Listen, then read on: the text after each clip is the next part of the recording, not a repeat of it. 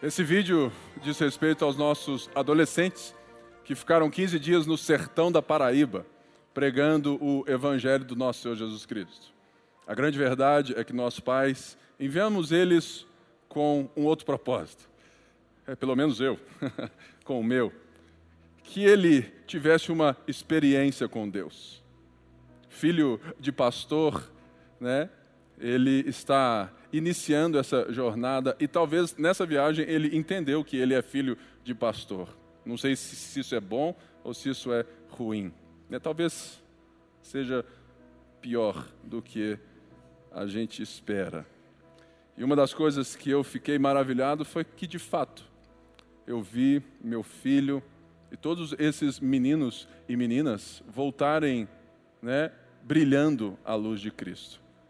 Eles viram muita pobreza, eles viram uma outra cidade, eles viram um outro Brasil, eles viram pessoas que eles não encontram na rua, mas eles, ao voltar, se depararam com várias outras dificuldades e outras coisas, outros sertões em Belo Horizonte. Ontem eu estava aqui e disse que se eles não aprendessem a reconhecer o sertão que existe no coração deles, o deserto que às vezes né, está dentro de nós. Eles jamais entenderiam o porquê que a situação, não apenas na Paraíba, mas também em Belo Horizonte, nós temos aqui ao lado um prédio totalmente complicado, ou seja, nós temos duas ONGs, né, em áreas pobres de Belo Horizonte, que atendem mais ou menos 600 crianças. Nós somos uma igreja que investe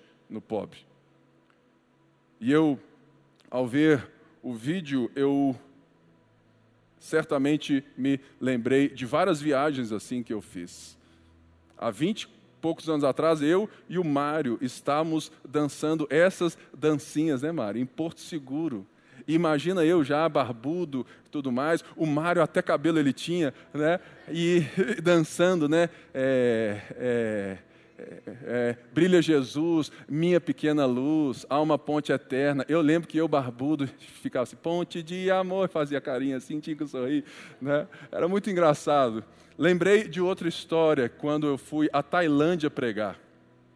Eu já fui até na Tailândia pregar. E eu estava num prostíbulo. Essa história me marcou muito, porque ali, nesse prostíbulo, haviam é, crianças de 11, 12, 13, 14, 15 anos para cima, que foram vendidas por seus pais. Estavam ali para satisfazer o desejo, o apetite sexual de qualquer homem que tivesse um mínimo de dinheiro para pagar. E eu fui lá, falei de Jesus, mas eu fui embora. E essas histórias e essa jornada né, da nossa vida me trouxe uma reflexão que dá início a essa série. A série Redenção, ela vai falar sobre aquilo que a redenção de Jesus fez por nós, não apenas numa perspectiva de uma salvação de vida após a morte. Porque quando eu era mais jovem, eu fui entendendo e percebendo que talvez havia no meu entendimento de fé alguma coisa errada. Eu não entendia como que a nossa mensagem era apenas para Jesus salvar almas e colocar no céu, para que elas um dia tivessem a vida eterna após a morte e a vida aqui, qual era o sentido da vida? E eu me fazia essa pergunta, e eu aprendi que santidade era só uma maneira de dizer que eu agora era de Cristo para obedecer a Deus e talvez não perder Deus do trilho. Eu fui muito moralizado na minha primeira jornada cristã. E eu não aprendi muitas das coisas que eu quero falar, que a redenção de Jesus restaurou em nós.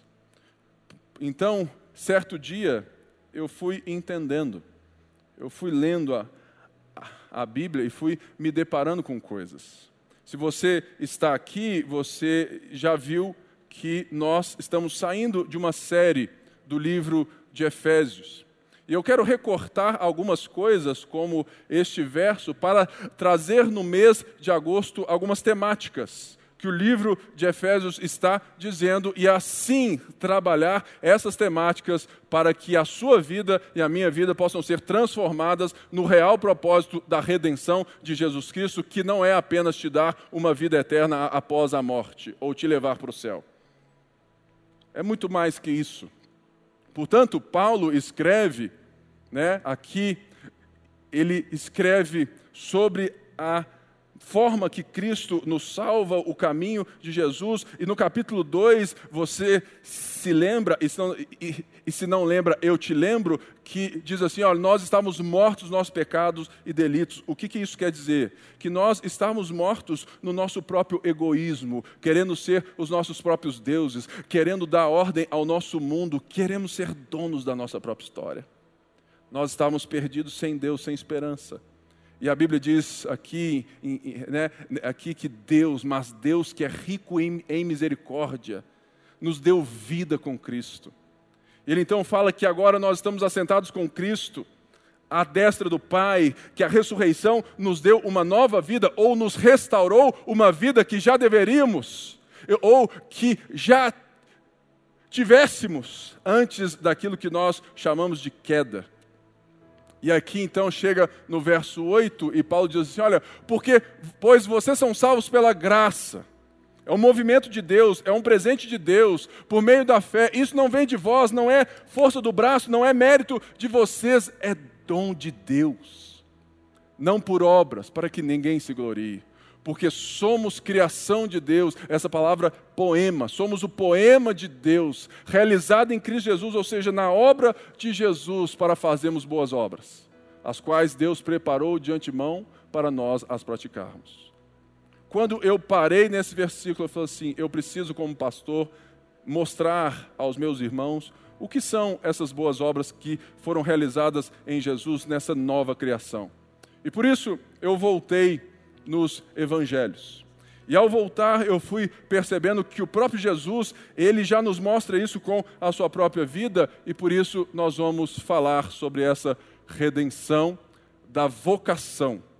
Vocação é justamente a temática que eu quero trabalhar hoje, que eu vou mostrar que a redenção de Jesus a libertação da escravidão do pecado e da morte, ela tem como propósito restaurar a imagem e semelhança que foi desconfigurada pelo nosso orgulho e pela nossa cobiça. E assim passarmos a vivermos no dia que se chama hoje, prefigurando, antecipando e orando como Jesus nos ensinou: venha a nós o teu reino. Seja feita a sua vontade, assim na terra como no céu, e assim termos uma vocação para a vida, e não mais acharmos que agora, enquanto estamos aqui, eu tenho que trabalhar para ganhar dinheiro apenas, e que a vida, de, sabe, ali de segunda a sexta, ela não tem muito propósito, que ela é secular. Portanto, eu trouxe essa frase, ou esse texto de N.T. Wright, que diz assim: o problema humano não é apenas que Deus nos fez um exame moral e todos nós reprovamos. É que Deus deu aos seres humanos uma vocação. Refletirmos sua imagem, ser novamente, como no Apocalipse, que fala isso, um reino de sacerdotes, resumindo os louvores da criação e refletindo o sábio governo do Criador no mundo. A rebelião humana e a idolatria, então, não significam apenas que estamos em apuros, embora estejamos. Significa que os propósitos maiores de Deus para a criação não estão avançando como pretendido. O que N.T. Wright está dizendo é justamente essa ideia de que quando nós enxergamos a, né, é, a salvação, o perdão dos nossos pecados apenas como uma garantia de vida após a morte e uma e, um, e uma ordem moral de você viver de acordo com esse Deus que te salvou e te segurou na eternidade, você tem uma compreensão da salvação, da redenção, que é aquém daquilo que Deus de fato fez.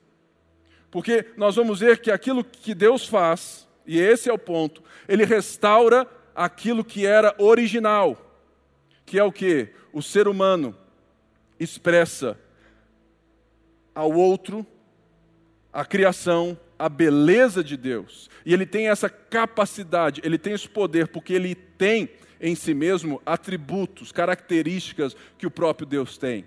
Sabe, você que é um sabe, um, um, cara que faz conta bem rápido. Ou seja, isso é capacidade de Deus na sua vida. Você que cria arte, faz arte, música, você que, que dança, você que ganha dinheiro, você que faz tudo isso, tudo isso faz parte de um atributo que Deus nos deu.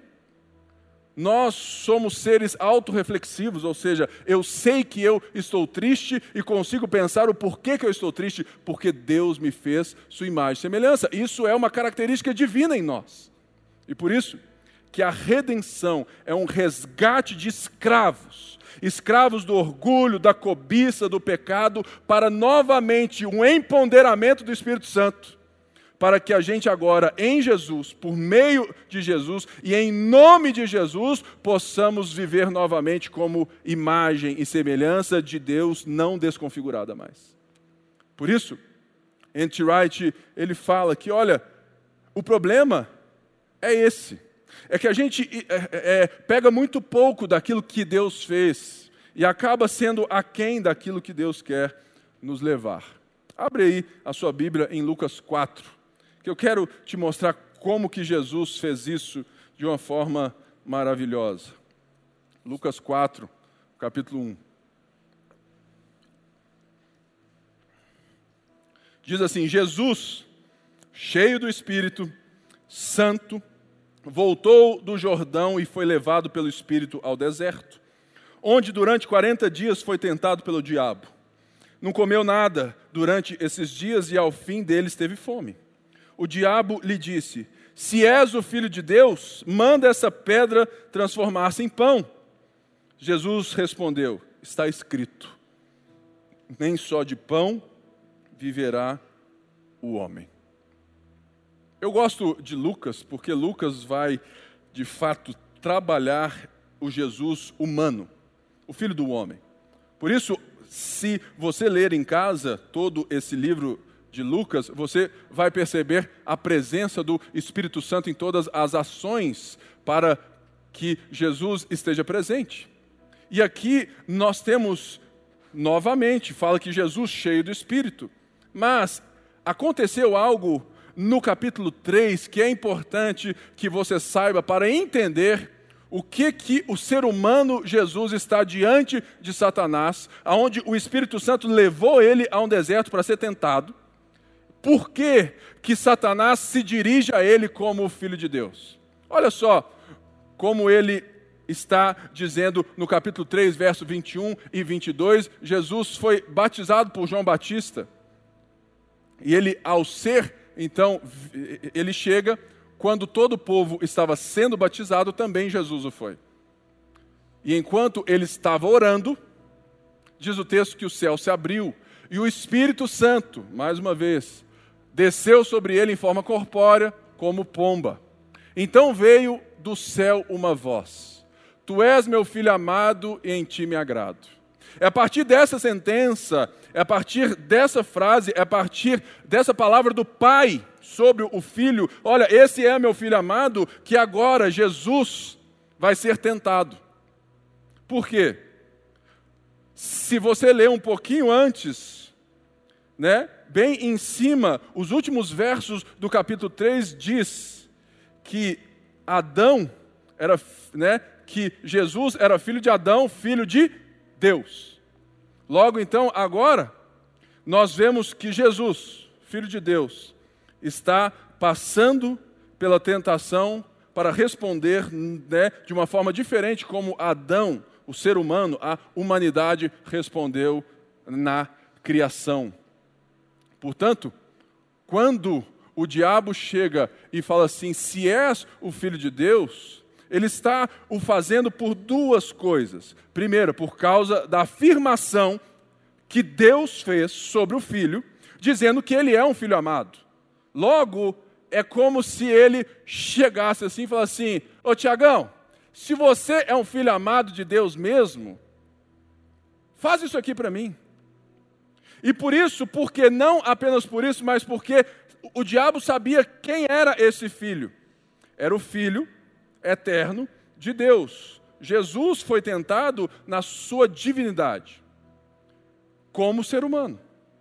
Ou seja, o que é importante que você veja aqui é que Jesus, ele está sendo tentado para usar o seu poder para resolver um problema humano. Por quê?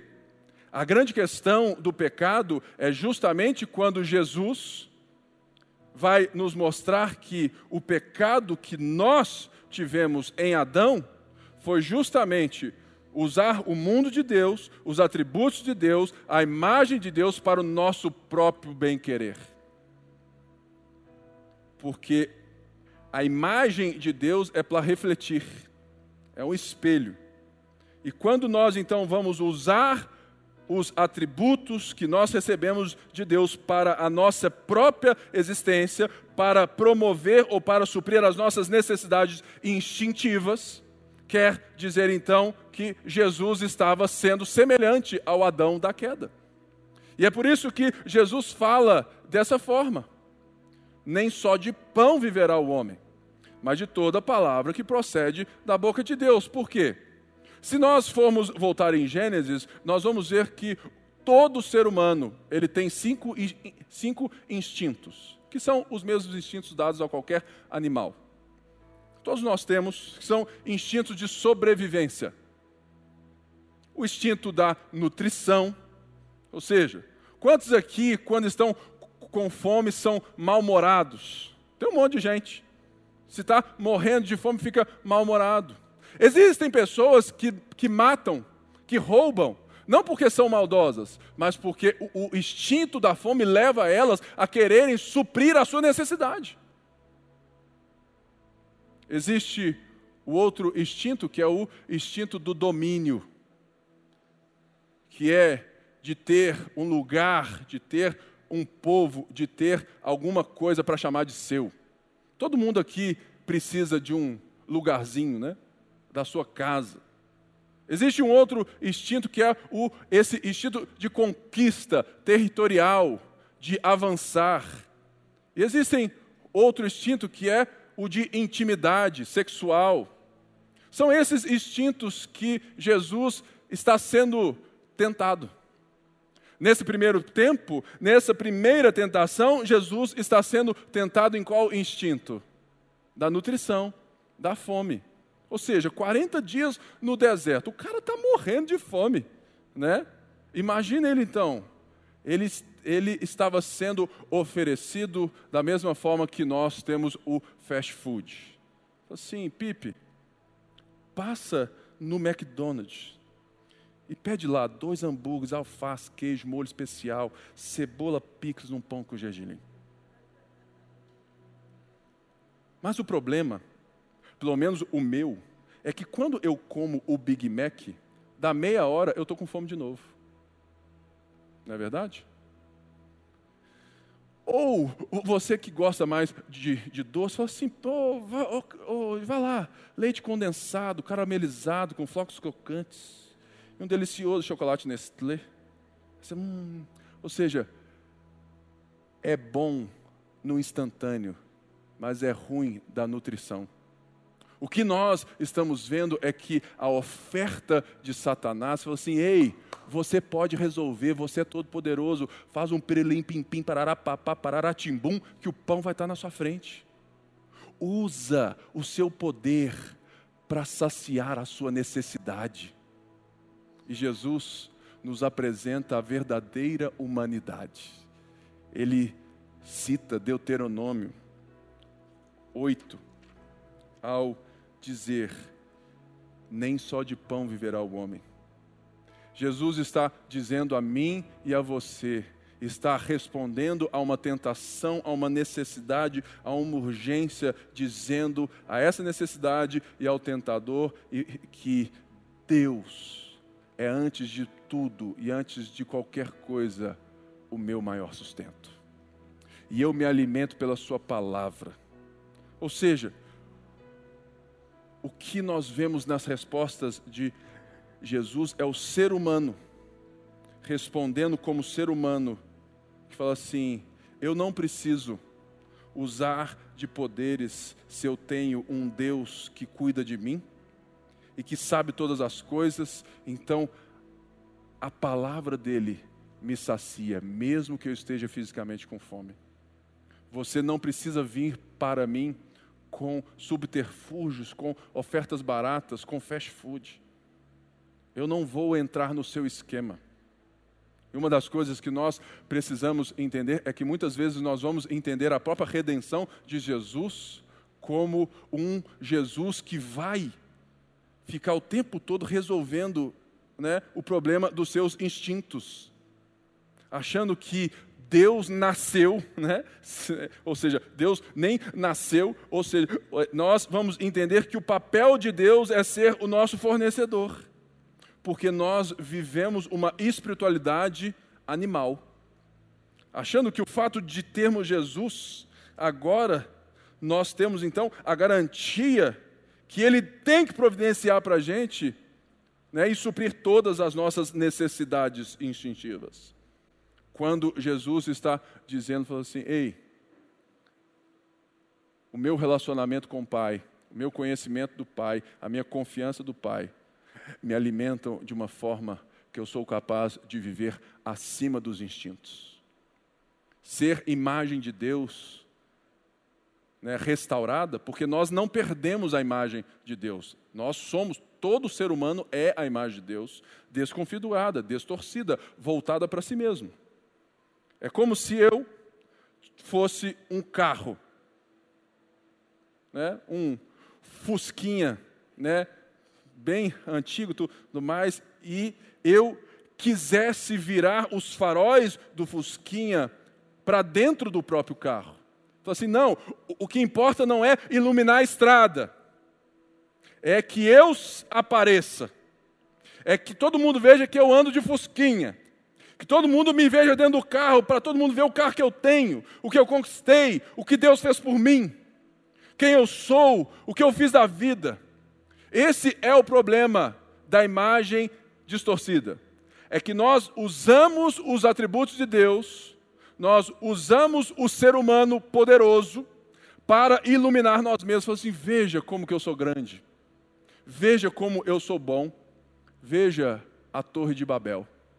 E portanto, Jesus mostra que ele também anda de fusquinha, mas ele mantém os holofotes do fusquinha para a sua função original, iluminar os outros, iluminar a criação, iluminar as pessoas. Ou seja, nós precisamos colocar os faróis daquilo para aquilo que eles foram criados para ser. E é isso que a redenção faz ela coloca tudo de volta no seu lugar e fala assim: Ei, eu te dei o Espírito Santo para você viver agora. Vivam novamente como filhos amados.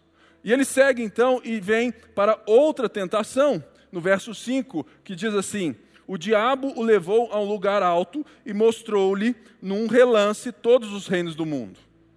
E lhe disse: Eu te darei toda a autoridade sobre eles e todo o seu esplendor, porque me foram dados e porque e posso dá-los a quem eu quiser. Verso 7. Então, se me adorares, tudo será teu. Jesus respondeu: Está escrito. Adore o Senhor seu Deus, e só a ele preste culto. Jesus aqui está sendo tentado no instinto do domínio. Sabe por quê? Por que, que Jesus veio? Jesus veio como o descendente de Abraão. E qual é a promessa de Deus a Abraão? De ti serão benditas todas as nações da terra. Então, o diabo leva Jesus e ele vê o que? Todas as nações da terra. Fala assim, ó, a autoridade agora é do papai aqui, ó.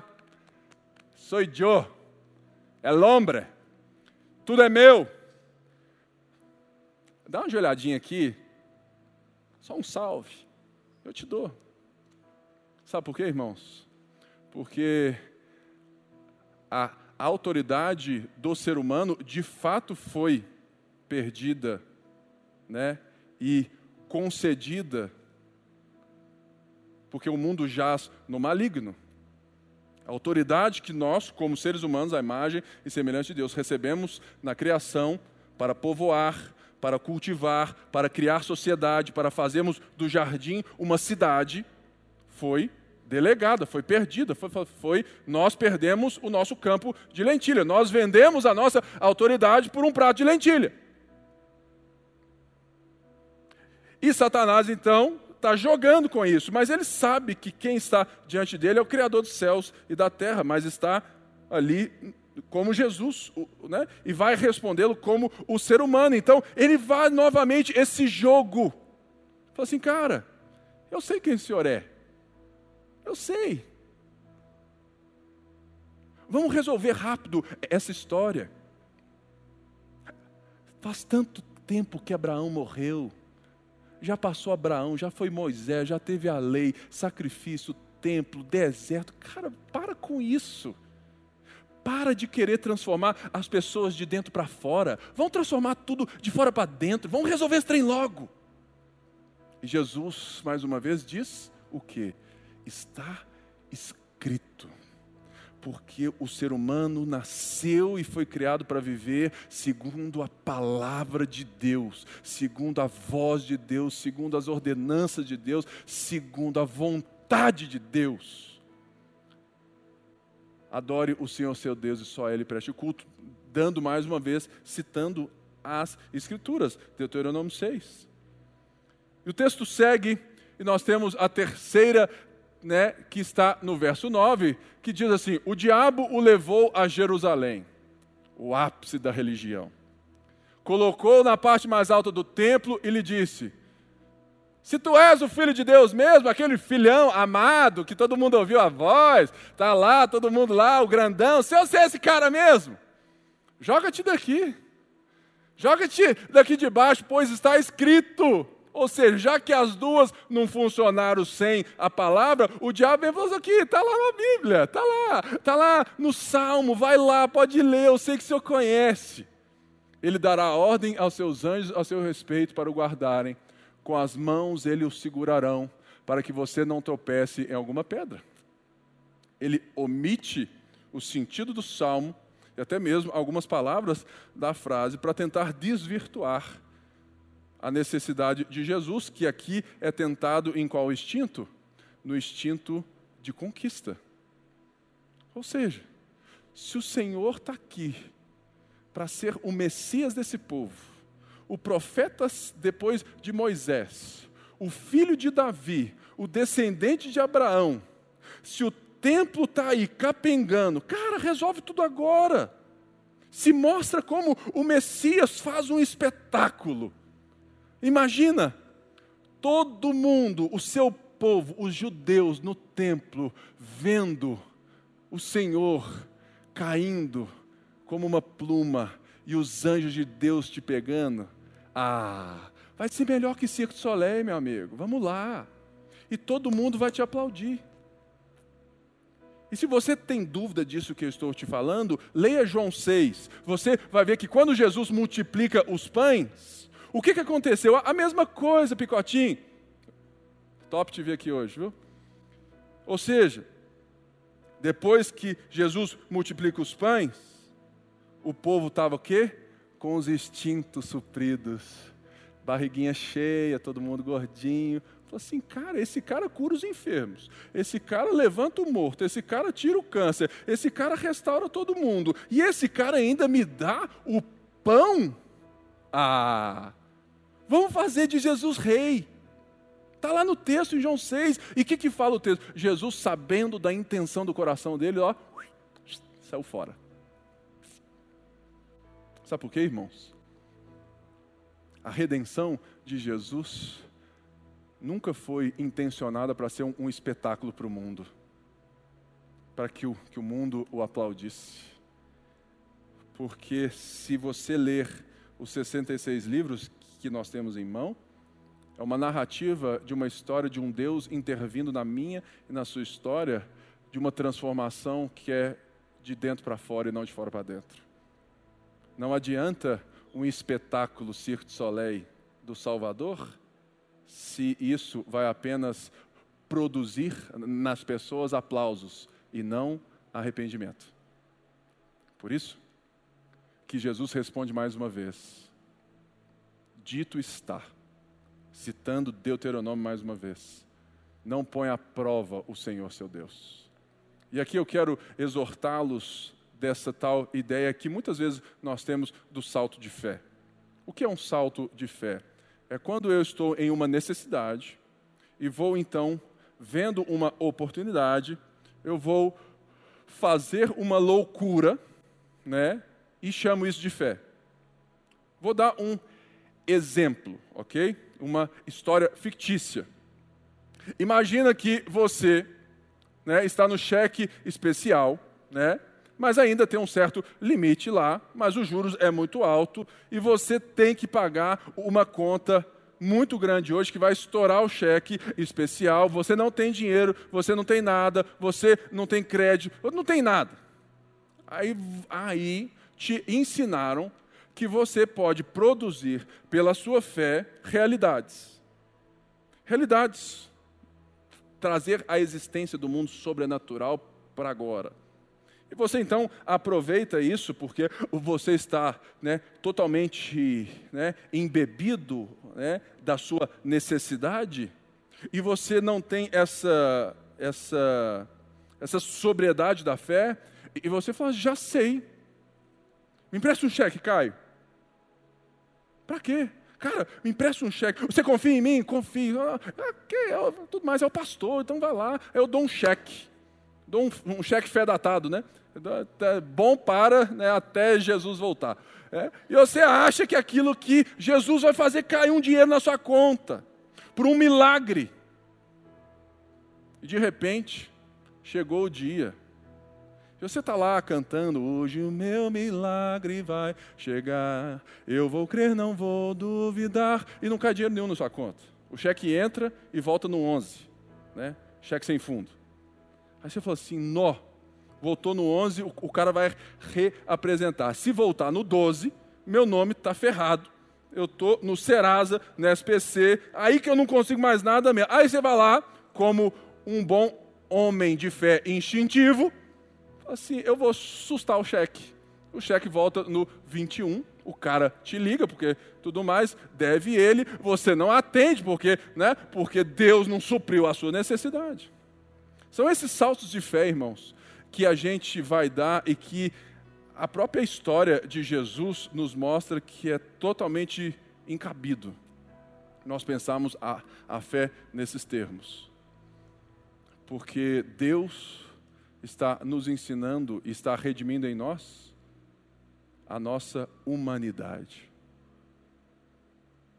E, portanto, Tendo terminado todas essas tentações, o texto diz que o diabo então deixou até ocasião oportuna.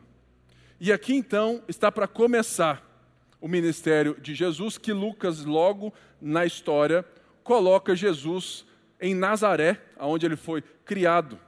E diz o texto a partir do verso 14 que Jesus voltou para a Galiléia, agora não mais cheio do Espírito Santo, mas no poder do Espírito Santo. Ou seja, a tentação, a resposta dele deu a ele agora, né? E é isso que é algo que Lucas ressalta no Filho do Homem. Que Jesus agora estava manifestando os propósitos de Deus, e cheio do poder, ele curava os enfermos, ele pregava, ele anunciava a chegada do reino. Mas ele chega na cidade que ele, nas... que ele foi criado ao nascer em Belém, né, ele vive em Nazaré, Jesus de Nazaré. E ali o povo tinha muito, né? Assim, não, ah, o Jesusinho, ah, que isso, já vi ele, é ruim de bola de Jesus, hein? Não, já sei, ah, tudo, Maria, Maria, gente boa, Maria faz uma rosca com doce de leite, pelo amor de Deus. E estava ali Jesus. E o texto diz: que Jesus voltou para a Galiléia no poder do Espírito e por toda aquela região se espalhou a sua fama. O cara era famoso. Ensinava nas sinagogas e todos elogiavam. Que menino prodígio. Ele foi a Nazaré então, onde havia sido criado, e no dia de sábado entrou na sinagoga, como era seu costume, e levantou-se para ler. Foi-lhe entregue o livro do profeta Isaías. Abriu e encontrou, ele pesquisou, ele foi lá e achou, né, no rolo, o lugar onde estava escrito: O Espírito do Senhor está sobre mim, porque ele me ungiu para pregar boas novas aos pobres ele me enviou para proclamar liberdade aos presos e recuperação da vista aos cegos, para libertar os oprimidos e para proclamar o ano da graça do Senhor. Então fechou o livro, devolveu ao assistente e assentou-se. Na sinagoga, todos tinham os olhos fitos nele. E ele começou então o seu primeiro sermão, a sua primeira pregação. E ele disse assim: Que pregação, hein? Uma frase. Hoje se cumpriu a escritura que vocês acabaram de ouvir. Acabou. Amém? Deus abençoe. Vamos embora. Mas essa pregação não ia parar ali.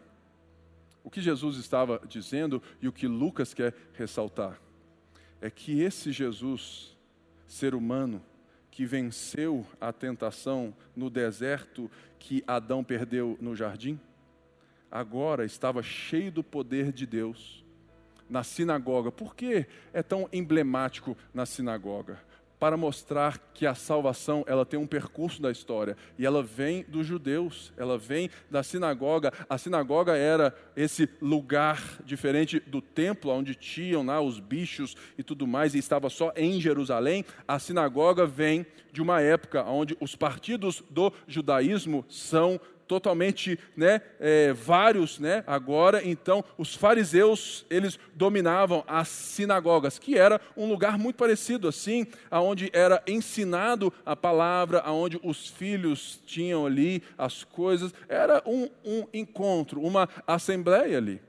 E toda vez algum leigo se levantava para ler primeiro o Pentateuco, que Lucas aqui não relata, e ele relata apenas a segunda leitura, que é a leitura dos profetas. Jesus, então, já era famoso, falou assim: oh, você está aí hoje na nossa casa, poxa, que honra, chega aí, lê para nós. Jesus vem, recebe o rolo de Isaías e acha né, a parte do rolo e lê. Fala que o Espírito do Senhor está sobre mim, que me ungiu e me enviou. Aqui nós temos o início daquilo que Lucas vai dizer que Jesus cumpriu para redimir todo ser humano.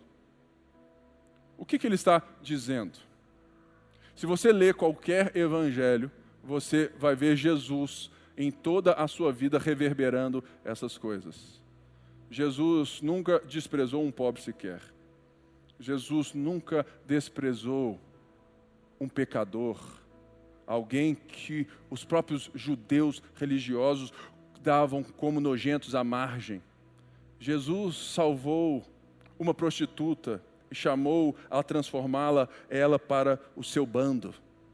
Jesus deu vista aos cegos, Jesus libertou os opressos o profeta Isaías estava ali falando do servo do Senhor, desse servo que viria para quê? Para restaurar não apenas a nossa alma para ir para o céu, mas para restaurar o mundo que foi, se, que foi se tornando cada vez mais caótico, segregado, opressor e oprimido, dividido, doente que Jesus vem para restaurar todas as coisas. Porque no final ele diz que ele vem para proclamar o ano da graça do Senhor. O que, que é isso? Aqui estava dizendo sobre o jubileu. O jubileu era justamente aquilo que, né, estava descrito que a, que a cada 50 anos haveria um perdão de todas as dívidas e uma restituição de terra àqueles que de fato eram donos segundo a divisão feita né, após a entrada em Canaã. Ou seja, se você é da tribo de Judá, daqui a 50 anos você vai ter restituída a sua terra, ok? E o preço da terra, então, era pensado e valorado a partir né, desses anos. Então, se eu fosse comprar do Mário, que era lá de Benjamim, da terra dele, e, né, e tudo mais, outra tribo, eu fosse ali, a ideia era que se. Então, vamos ver aqui, faltam 25 anos. Então, qual que é o preço? É metade. Porque daqui a 25 anos vai haver uma restituição, uma redenção. Vai haver né, uma equiparação, uma igualdade das terras, dos direitos. Vai haver uma redenção, como o próprio Deus fez, tirando o povo da escravidão do Egito. Mas o povo foi tão ruim, tão ruim, tão ruim, que isso, né, segundo as Escrituras, praticamente não aconteceu. Mas esse jubileu é justamente essa ideia do perdão das dívidas. E havia uma expectativa, por quê? Deixa eu te contar uma breve história aqui. Quando o povo foi redimido do Egito, da escravidão, Deus fez a Páscoa. E que Jesus, na sua obra, na sua redenção, ele ressignifica o que é a Páscoa. Ele é o Cordeiro Pascal, ele é o Cordeiro de Deus que tira o pecado do mundo. Então ele joga toda essa ideia da redenção, da escravidão, né, dessa perdão de pecados, desse perdão de dívidas, tudo isso está embrulhado na expectativa dos judeus da história que nós vamos aprendendo no Antigo Testamento. Tem o reino de Davi e a promessa de que um dia Deus iria levantar um rei segundo Davi, que seria o rei para sempre. Tem todas essas promessas dos profetas que um dia Jeremias diz que ele nos daria um coração de carne e não um de pedra. E havia, né, aqui nesse momento, no sentimento da nação de Israel, um sentimento de exílio. Porque eles estavam na sua terra, mas eles não eram donos de si mesmos. Quem controlava-os? O Império Romano. E antes, o Império Grego. E antes, o Império Sírio, o Império Persa. E antes, o Império Assírio. Eles foram sendo dominados e dominados. Então, por mais que eles estavam na sua terra, com o seu templo, eles se sentiam fora de casa. Então, quando Jesus vem, o sacrifício de Jesus na cruz, a ressurreição, não é um salto na história de alguém que fala assim: olha, você é moralmente pecador e eu vou aqui entrar na história para pagar a sua conta, para que agora você possa novamente estar moralmente correto diante de mim e ir para o céu. Não tem nada disso. O que está sendo dito que a redenção de Jesus, então, ela vem cumprir a promessa de Moisés, a promessa de Abraão, a promessa de Davi, a promessa de Isaías, a promessa de Jeremias, vem cumprindo todas as coisas que é o jubileu. Quando Jesus fala o ano aceitável do Senhor, todo, todo mundo assusta fala assim: o quê? O Senhor está falando que em você o jubileu chegou? Ah, vai, que, que existe o perdão dos pecados, o perdão das dívidas? Você está falando isso? E se você for ler o texto de Lucas 4, Jesus os provoca, dizendo que nenhum profeta é aceito né, em sua terra, e ele diz que ele assegura no verso 25 que havia muitas viúvas em Israel no tempo de Elias, quando o céu foi fechado por três anos e meio e houve grande fome em toda a terra. Contudo, Elias não foi enviado a nenhuma delas, mas a viúva de Sarepta, uma gentia. E depois ele conta a história de Naamã, e o povo se enfurece, fala assim: como assim? O Senhor está dizendo que chegou o jubileu, que o Senhor é o Messias, que, que foi ungido, capacitado para trazer né, libertação aos pobres, para nos tirar do exílio. E fala que Deus enviou um profeta, determinante na história de Israel, para uma viúva gentílica que, que, que nada a ver tem conosco. E você sabe que os próprios conterrâneos de Jesus levam ele para um monte e tentam empurrar Jesus penhasco abaixo. Sabe por quê? Porque toda religião que não tem uma redenção do coração nos leva a assassinar as outras ou pessoas que pensam diferente de nós. Fala assim: você não joga no nosso time, então morre desgraçado. Talvez seja mais ou menos isso que a gente vai vivendo e vendo né, no mundo de hoje. Onde nós vamos achar que, como povo cristão evangélico, nós temos é que, né, é, que ter os muros das outras pessoas que pensam diferente de nós. Mas olha só o que, que Jesus disse: olha, Deus enviou o profeta para alguém que nem estava, talvez, esperando esse próprio profeta. E o que, que eu quero dizer com tudo isso aqui? É que, o, que, de fato, essa ideia do jubileu, do perdão das dívidas, diz muito respeito ao que Jesus fez na cruz. Jesus, ele morre pelos pecados, cumprindo as promessas e o perdão de pecados esperados por Israel. Por isso, pensar em uma salvação, em uma redenção de vida após a morte é totalmente não bíblica, descabida, totalmente fora da, daquilo que a palavra está nos ensinando. O propósito, então, da redenção é, ao perdoar os nossos pecados, ao nos trazer paz com Deus, ao nos tirar da escravidão, nos colocar em qual posição novamente? Na posição de proclamadores, de anunciadores da boa notícia. É por isso que é importante que eu tirei de Efésios e julguei para Lucas, para que você entendesse um pouco daquilo que Efésios nos ensinou.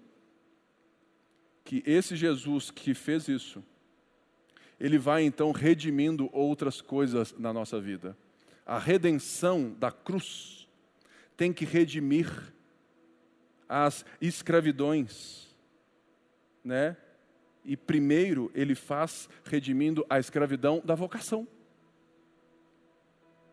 Eu já vi muita gente chegar assim, Pipe, Deus nunca me falou por que, que Ele me chamou, para que, que Ele me chamou. Engraçado, nem eu. Um dia, eu estava lá, tudo mais, 16, 17 anos, e tive uma impressão, porque eu já era líder antes e tudo mais. Fui, fui alguém que, que, tentou ser líder de grêmio da escola aos 14 anos. Só que eu, muito esperto, tinha como vice, vice da minha chapa, o filho do dono da escola. Né? É bem político. Graças a Deus eu perdi. Né? E não deu nada certo. Ou seja, então, eu fui percebendo isso. E fui vendo que dons foram né, me direcionando eh, eh, essas, essas coisas que vão nos inconformando, né? Esses, esses ardores por coisas que você vê e sente na alma, aquilo foi me direcionando ao ministério pastoral. Sabe por quê, irmãos? A verdade é que todos nós temos um propósito muito claro de Deus na vida. Tem ninguém aqui, ó, sem propósito. Todo mundo aqui nasceu com uma vocação. E qual que é a cruz, qual é essa vocação que a cruz restaura de uma vez por todas? Para sermos novamente a imagem e semelhança de Deus. E o que, que isso tem a ver? Tem a ver que agora, voltando lá em Efésios, o Paulo disse que Deus nos deu o Espírito Santo da promessa. Que agora todo mundo aqui que nasceu de novo tem o Espírito Santo nele. E ele é o penhor do resgate que um dia o rei irá voltar para tomar para si. E se nós formos em Apocalipse, nós vamos ver que o reino, o novo céu e a nova terra, fazem parte de um reino de sacerdotes, como Êxodo 19 falou e como Pedro falou, que nós agora somos um reino de sacerdotes, uma nação santa. Por isso, a santidade ganha um novo propósito.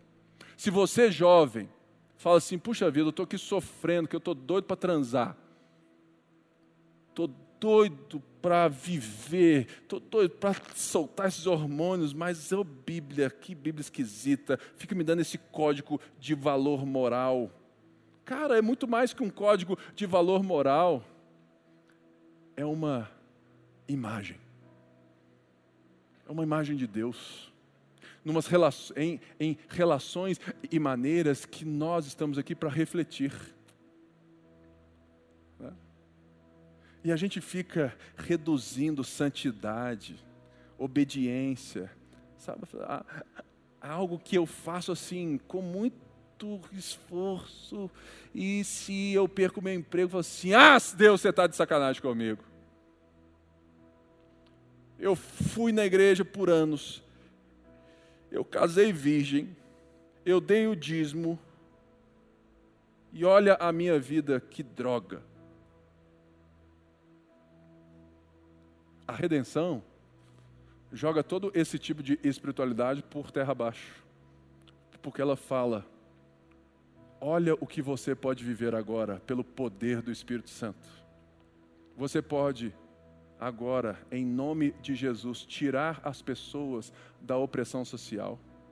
Você pode, com amigos de Jesus, criar ONGs. Você sabia que a igreja evangélica é a maior responsável por ONGs do terceiro setor que operam nas favelas, que ajudam as crianças pobres, que trazem dignidade às pessoas. Isso é uma beleza da igreja. Por isso, nós temos essa liberdade para trazer liberdade a outros. Portanto, quando eu vivo o meu evangelho, querendo resolver a minha vida ter a minha casa e suprir aquilo que eu tenho necessidade e não encontro em Deus uma vocação para brilhar a sua luz, para ser luz e sal, eu estou reduzindo a salvação a uma coisa que é mínima diante da total obra de Jesus. Por isso eu quero te convidar a nessa noite a repensar a sua vida agora. A deixar de lado toda a forma de viver uma vida pelas necessidades, a ficar chorando, ó vida, ó azar, o meu pão sempre cai com a manteiga de cabeça para baixo, nunca dá certo para mim. Não, irmãos. Você tem um propósito, você teve uma, sabe, uma vocação restaurada, você tem o Espírito Santo te empoderando. E tem gente que quer usar o Espírito Santo para ter experiências gospel em cultos evangélicos. Cara, para com isso. Existe algo muito mais bonito para você fazer, que é dar dignidade às pessoas, que é trazer beleza ao mundo cinzento, no seu trabalho, na sua casa, nas suas relações. Cara, você pode brilhar à luz de Cristo, porque agora a imagem e semelhança de Deus, ela tem Deus novamente na parada. Será então que a gente pode sair daqui hoje, entendendo um pouquinho melhor esse verso aqui? Voltando lá para Efésios. Portanto, sejam imitadores de Deus. Como? Como filho amados. Olha que engraçado. Deus Pai disse o que sobre Jesus, o Filho? Tu és o meu filho amado. E agora, o que, que Deus diz ao nosso respeito? Nós somos filhos e filhas amadas de Deus, porque a redenção naquela cruz nos traz de volta a essa identidade, e essa identidade nos capacita novamente a exercer uma vocação que eu não preciso fazer para ser, porque o que eu sou? Sou um filho e uma filha amada de Deus. Então, como eu sou filho e filha amada de Deus, eu posso agora, porque estou em paz com Deus, porque tenho a presença do próprio Deus em mim, eu posso imitar a Deus. Como? O Espírito do Senhor está sobre mim. Ele me ungiu. Ele me ungiu. Para quê? Para pregar boas novas aos pobres ele me enviou para proclamar liberdade aos presos, a recuperação de vista aos cegos, para libertar os oprimidos, para proclamar o ano da graça de Deus. Um dos maiores presentes que a ponte recebeu em toda a sua existência foi o Tiago Guedes aqui, ó. Porque a paixão dele em anunciar isso aqui é tão latente que chega a me envergonhar diante dele. E essa mensagem me lembrou muito de você, Tiagão. Tanto que você tem esse coração de sair gritando. Eu gago, né? Eu se, se eu chego em qualquer restaurante, meus filhos fa falam alto, eu já morro de vergonha. Eu sou super reservado, eu sou, eu, eu, eu, sou esse falante, só que em casa eu sou, sabe, assim, um carinha sabe, super quieto. Chega o Tiago, fala galera! E tu o quê? Fala, gente do céu, pelo amor de Deus, faz silêncio, você vai incomodar os outros. O quê? Incomodar os outros? Mas é isso, irmãos. A gente tem uma mensagem. E como que essa mensagem deve ser proclamada? Dessa maneira, imitando a Deus.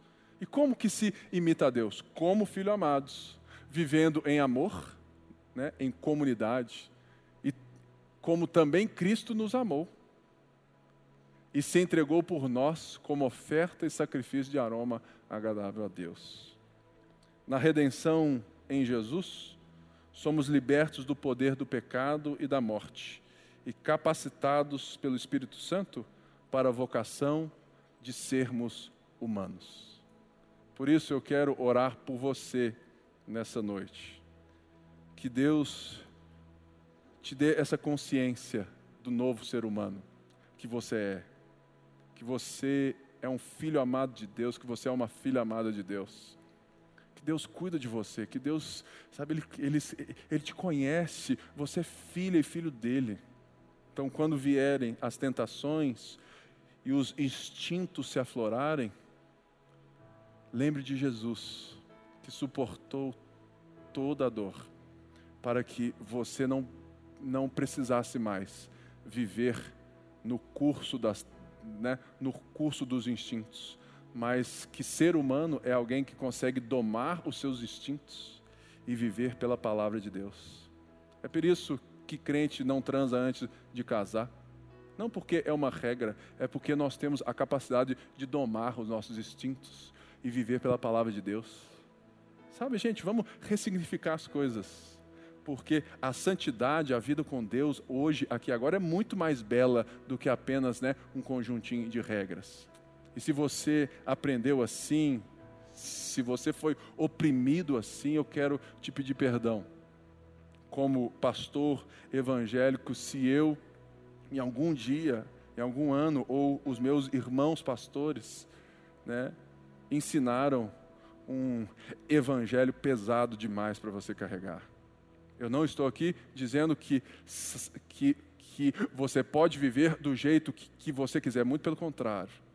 Mas eu estou dizendo aqui que viver a santidade, os, né, a vida de Deus, passa pelo poder do Espírito Santo e pelo perder para Jesus. Por isso que nós estamos aqui. Então eu oro que essa semana você perca muito que você perca muito para Jesus. E que você seja renovado pelo poder de Deus, que você possa sair daqui animado, né? Mas totalmente destruído assim por dentro, porque eu sei que ela vai assim, tudo mais, a palavra daquele chacoalhar, mas que seja uma semana que você fala assim, Deus, que eu possa expressar a verdadeira humanidade para as pessoas. Fique de pé. Senhor, nessa noite, nós somos gratos pela tua palavra. Nos ensina a viver nessa dimensão, nessa realidade. Obrigado por cada um que está aqui, que a gente possa, Senhor, ter a ousadia, a coragem de ser assim. Mas para isso precisamos do Teu Espírito, precisamos do Senhor, precisamos da Tua graça, precisamos saber que nada em nós seria capaz de viver dessa forma. Por isso, que o Espírito Santo nos preencha, nos dê poder para vivermos a nossa nova humanidade, como aprendemos em Efésios e vimos agora em Jesus. É o que te pedimos e oramos, e todo o povo de Deus disse: Amém. Vai na graça, vai na paz, uma semana abençoada para você. Até mais.